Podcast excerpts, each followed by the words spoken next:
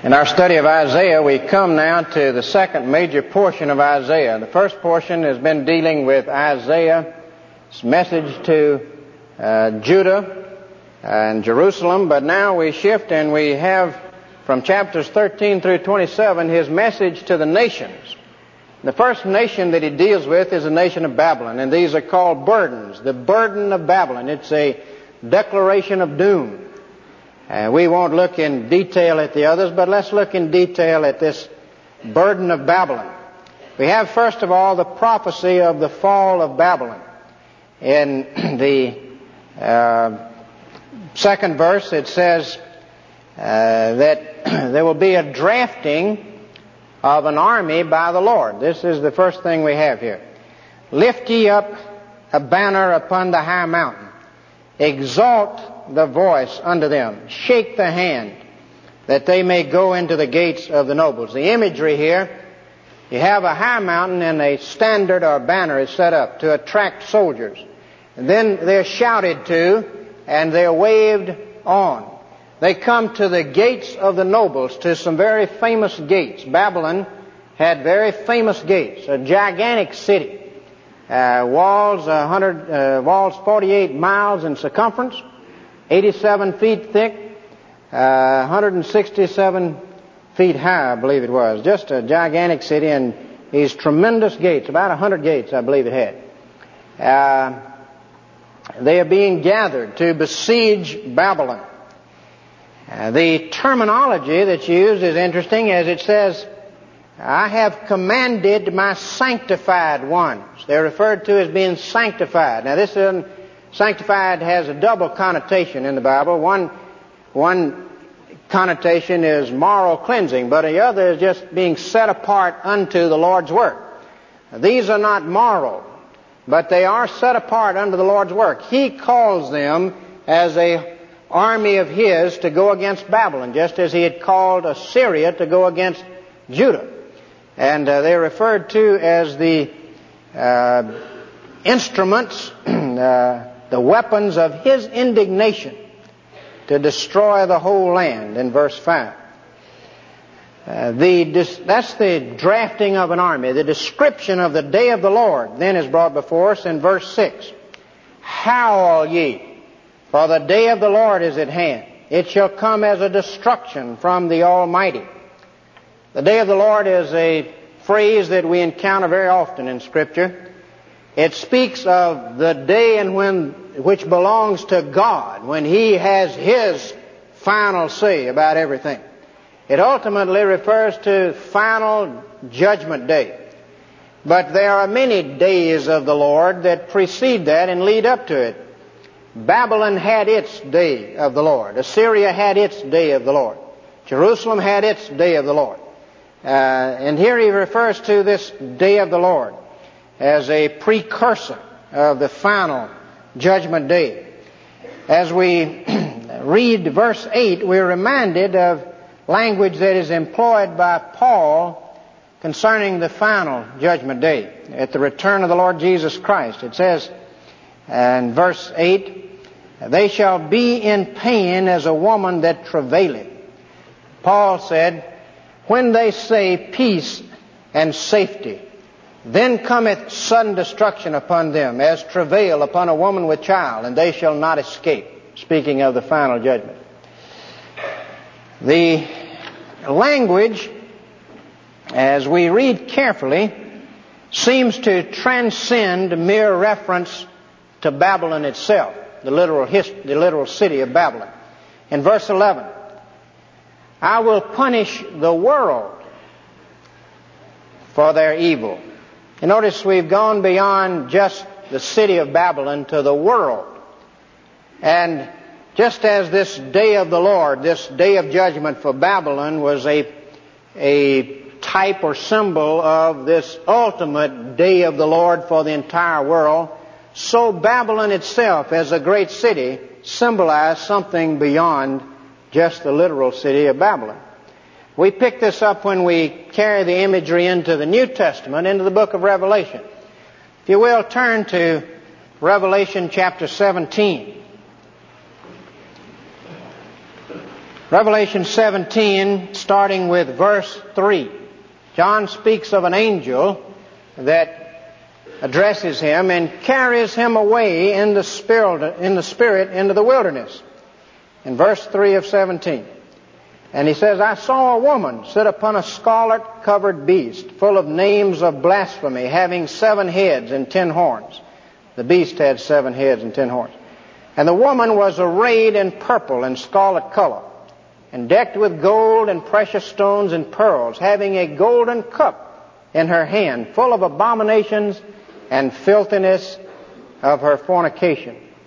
And upon her forehead was a name written, Mystery, Babylon the Great, the mother of harlots and abominations of the earth. And I saw the woman drunken with the blood of the saints and the, with the blood of the martyrs of Jesus. And when I saw her, I wondered with great admiration.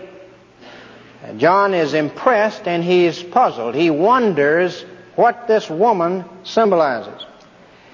There are those who would say the woman symbolizes the apostate church, that portion of the church that's unfaithful. But you notice the woman is not referred to as an adulteress, but a harlot. Uh, this woman symbolizes the world. She's also referred to as a great city in that same chapter in verse 18. The woman which thou sawest is that great city, which reigneth over the kings of the earth.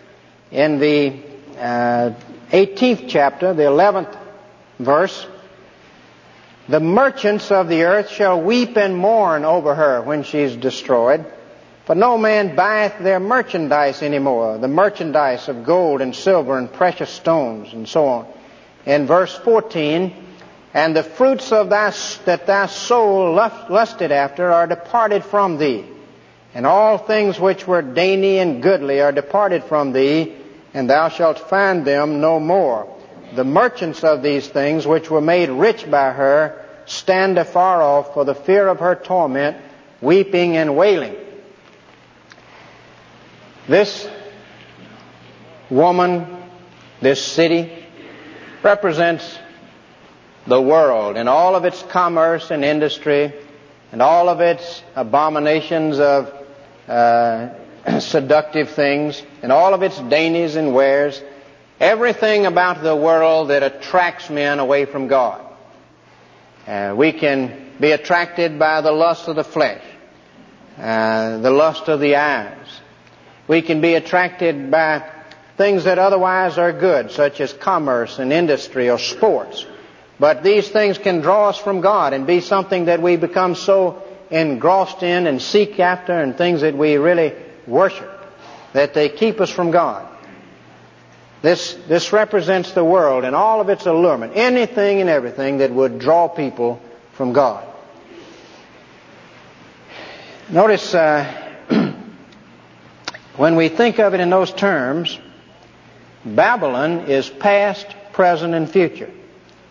There was a Babylon of Isaiah's day, and it was symbolized by the great city, the arrogant city, the worldly city of Babylon, with all of its dainties and all of its commerce and industry and all of its self-sufficiency.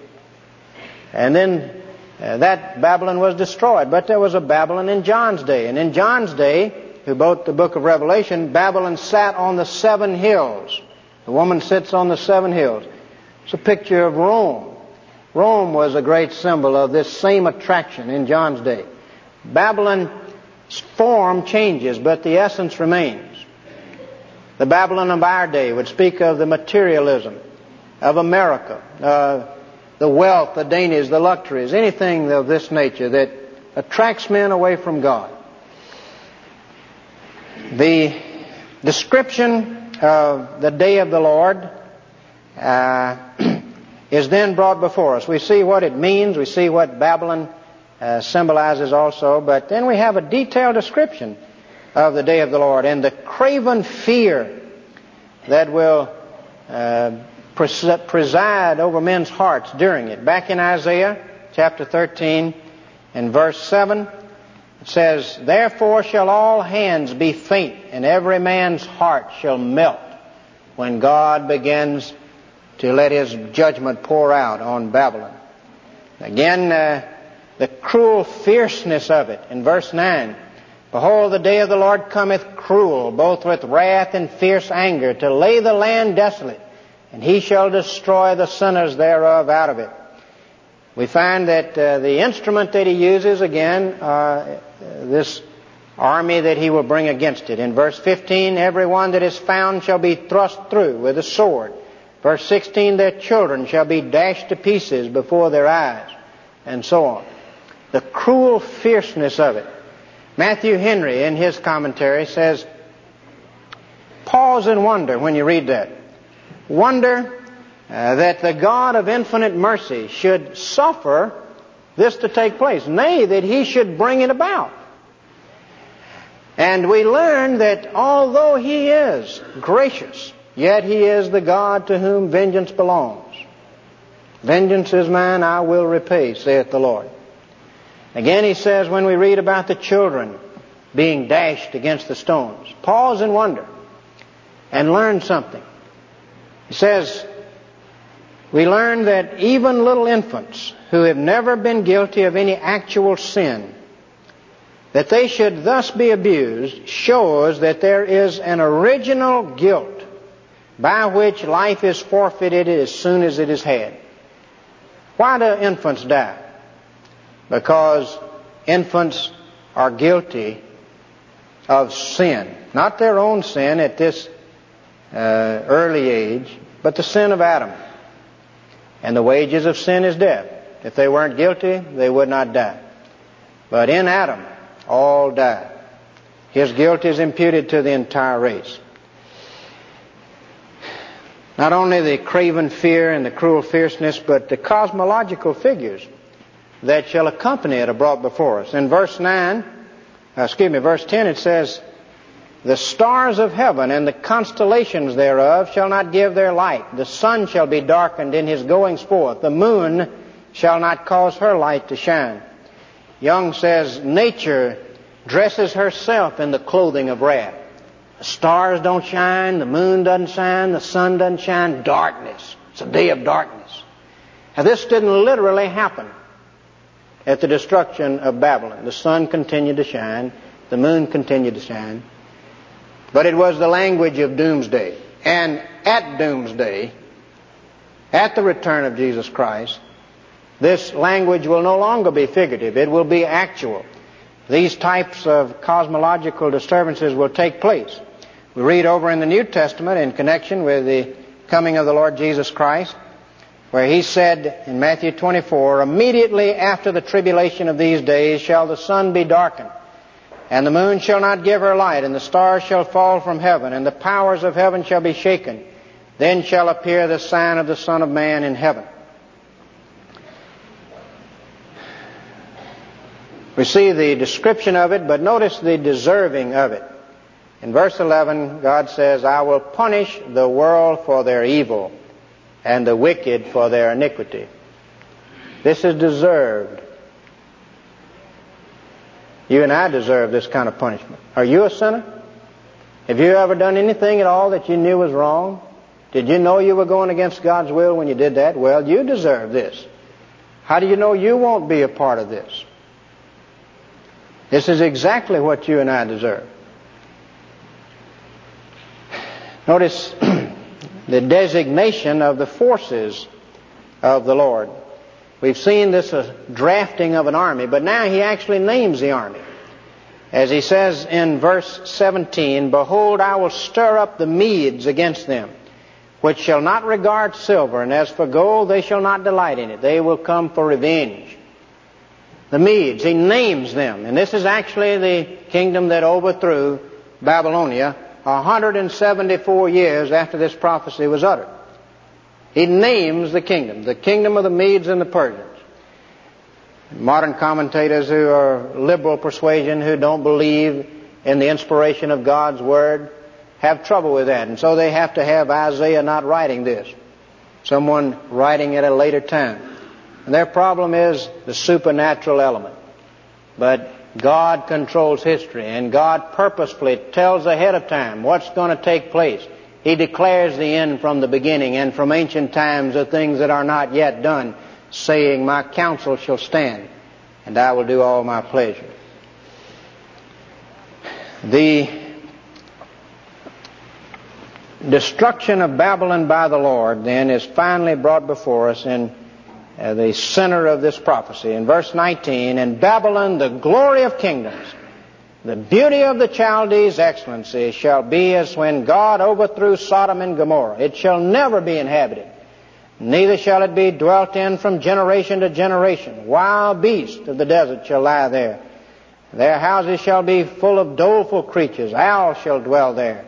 So on.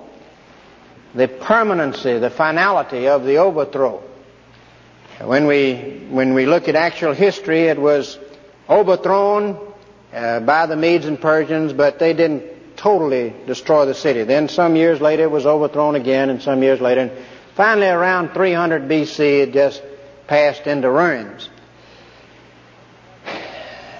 In the New Testament, the uh, book of Revelation again brings before us this total overthrow of Babylon. And chapter 18, John says, I saw another angel come down from heaven having great power. And he cried mightily with a strong voice saying, Babylon the great is fallen, is fallen, and has become the habitation of devils and a hole of every foul spirit and a cage of every unclean and hateful bird. Here's the final overthrow of every Babylon pictured for us in the language of Revelation. The permanency of it. They will no more recover, never again be inhabited. That's been true of literal Babylon. To this day, uninhabited. Just a wilderness where the wild beasts roam. If anyone doubts God's predictions and His power to fulfill them, all you need to do is look at that ancient, mighty kingdom of Babylon and see what took place. The nearness of its destruction is spoken of by Isaiah as he says in verse 22 of Isaiah 13, and her time is near to come, and her days shall not be prolonged. It's always near. Babylon is always ready to cave in and collapse and to experience God's judgment. America's time is near. It's always near. Maybe we can see the nearness. What fierce people will God use to punish America? Who will be his sanctified ones? Will it be Russia? Could be, hmm? China? Looks bad, doesn't it? There's a day of the Lord for America and all of its worldliness. Babylon will always fall. Maybe ours will be the final Babylon. Who knows?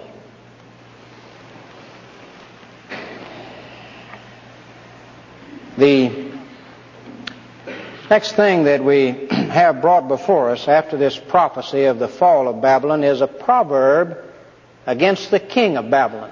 This is in the 14th chapter. It says in verse 4, Thou shalt take up this proverb against the king of Babylon and say, How hath the oppressor ceased? The golden city ceased. Reading on in verse 11, Thy pomp is brought down to the grave, and the noise of thy violins. The worm is spread under thee, and the worms cover thee. How thou art fallen from heaven, O Lucifer, son of the morning! How art thou cut down to the ground, which didst weaken the nations? For thou hast said in thine heart, I will ascend into heaven, and I will exalt my throne above the stars of God. I will sit upon the mount of the congregation in the sides of the north. I will ascend above the heights of the clouds. I will be like the Most High, yet thou shalt be brought down to hell, to the sides of the pit. They that see thee shall narrowly look upon thee and consider thee, saying, Is this the man that made the earth to tremble and did shake kingdoms?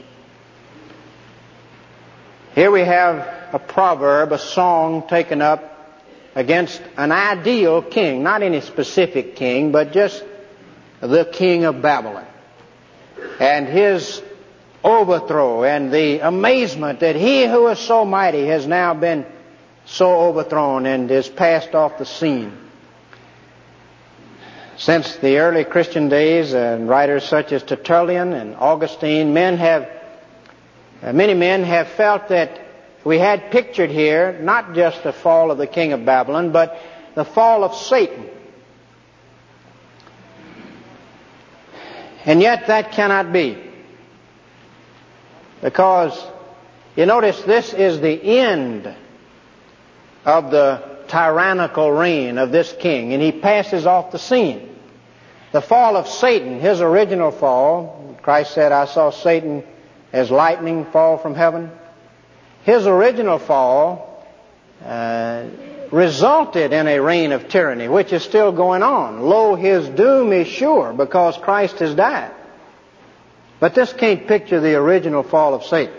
This pictures the fall of the king of Babylon and every king of Babylon, every great power.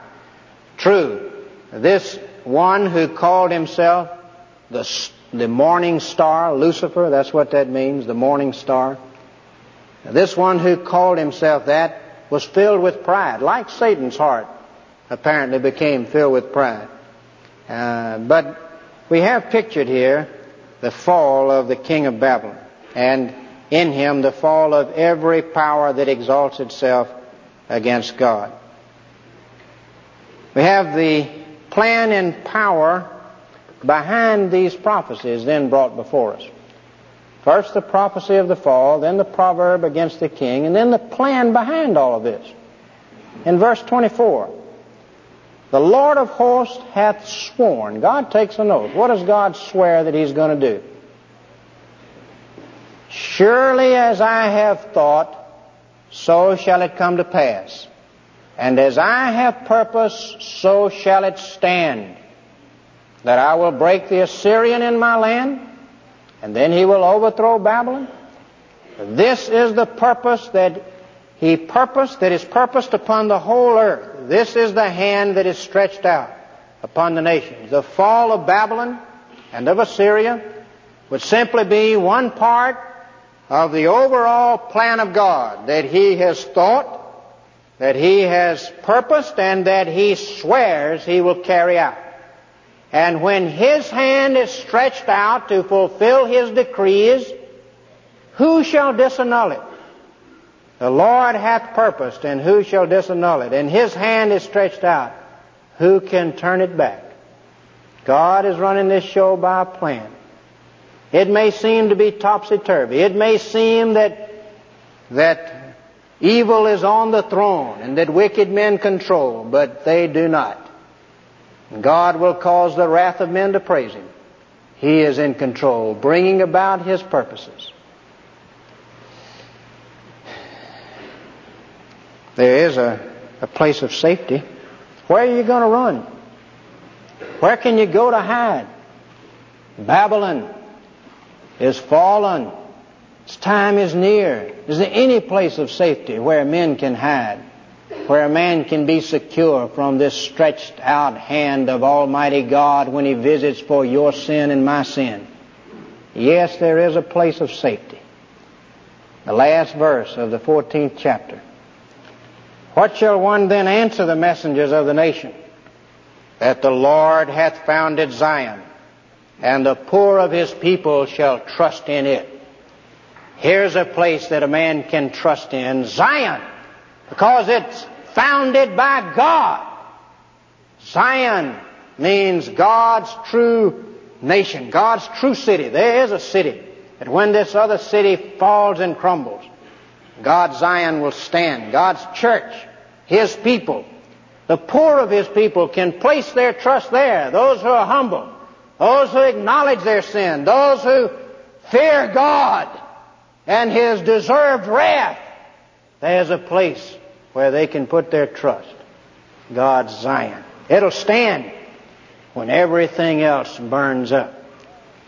In one of the great hymns of the church, Oh, where are kings and empires now, of old that went and came?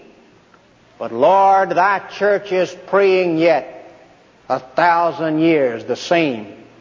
We mark her goodly battlements, and her foundation strong. We hear within the solemn voice of her unending song. For not like kingdoms of the world, thy holy church, O God, though earthquake shocks are threatening her and tempests are abroad, unshaken as the eternal hills, immovable she stands, a mountain that shall fill the earth, a house not made with hands. Zion is the place that men can trust. And of course, this great city, the foundation of Zion is the Lord Jesus Christ, whom God would send to be a refuge through his death. Here is the one in whom we place our trust. Jesus' blood, His death, Jesus' blood and righteousness, my beauty are, my glorious dress. Midst flaming worlds in these arrayed, I shall with joy lift up my head. I don't need to be afraid when I'm dressed in Jesus' blood and in His righteousness. But you've got to trust in Him. The poor, the humble's got to come and put your trust in Jesus. Upon a life I did not live. Upon a death I did not die. Another's life, another's death. I stake my whole eternity. Trust in Him and you're safe because you're on a rock that cannot be moved.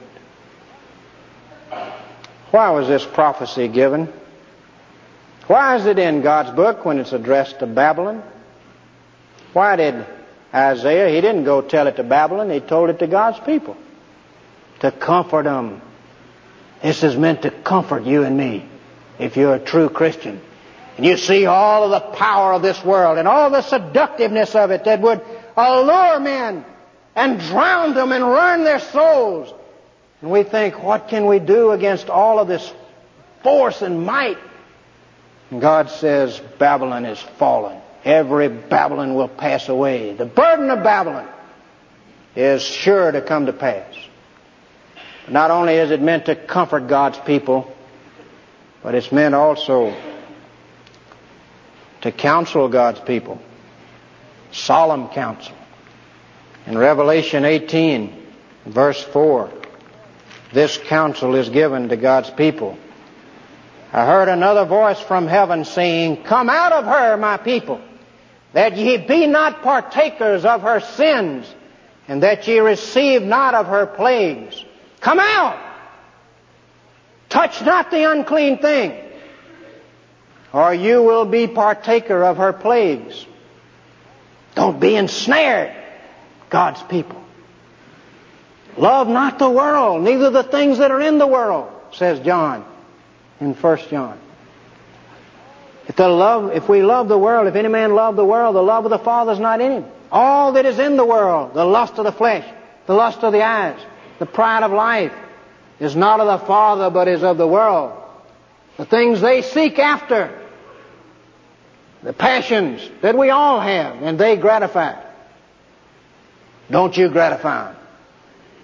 The pride that they have, the vain glory of life, don't you be proud.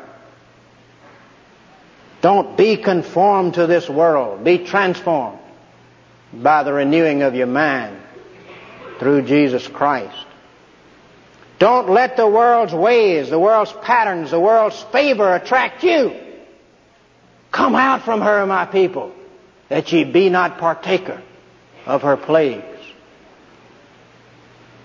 But it is addressed to Babylon too, because there's some in Babylon that we would call out, call to come, be one of God's people, come to this place of refuge, this city that stands eternal. What about you? Which city are you in today? Are you a part of Babylon? Is that what you live for? Are you any different from the 90% of the people around you? Are you different? Do you live for different things? Do you live for the Lord Jesus? Or do you live for what everybody else lives for? If you're living like the rest of them, you're part of Babylon. Change. Come to Christ. Trust in Him. Array yourself in His blood and righteousness. Today, The fashion of this world passes away, but he that doeth the will of God shall abide forever. Why not right now? If you're a Christian and you know that you've been a, entangled and enmeshed in courting Babylon, why not right now? The dearest idol I've known, whate'er that idol be, help me to tear it from its throne and worship only Thee. Let that be your prayer. And if you're a part of Babylon and you know it, but you want to be a part of God's city and God's Zion, right today, commit your life to Christ as we bow in prayer right now. Let us pray. In your heart, if you really mean business, you know where you stand, you know that you've never committed your life to Christ, but you want to, or you're not sure and you want to be sure, right now, in your heart, if you mean it, pray like this. Lord Jesus, how much a part of Babylon I've been. Lord, I believe that you will bring your purposes about, and I tremble. I want a place of safety. I come to you. To whom else can I go? I trust you as my Savior. I surrender to you as my King. Come into my life right now. Amen.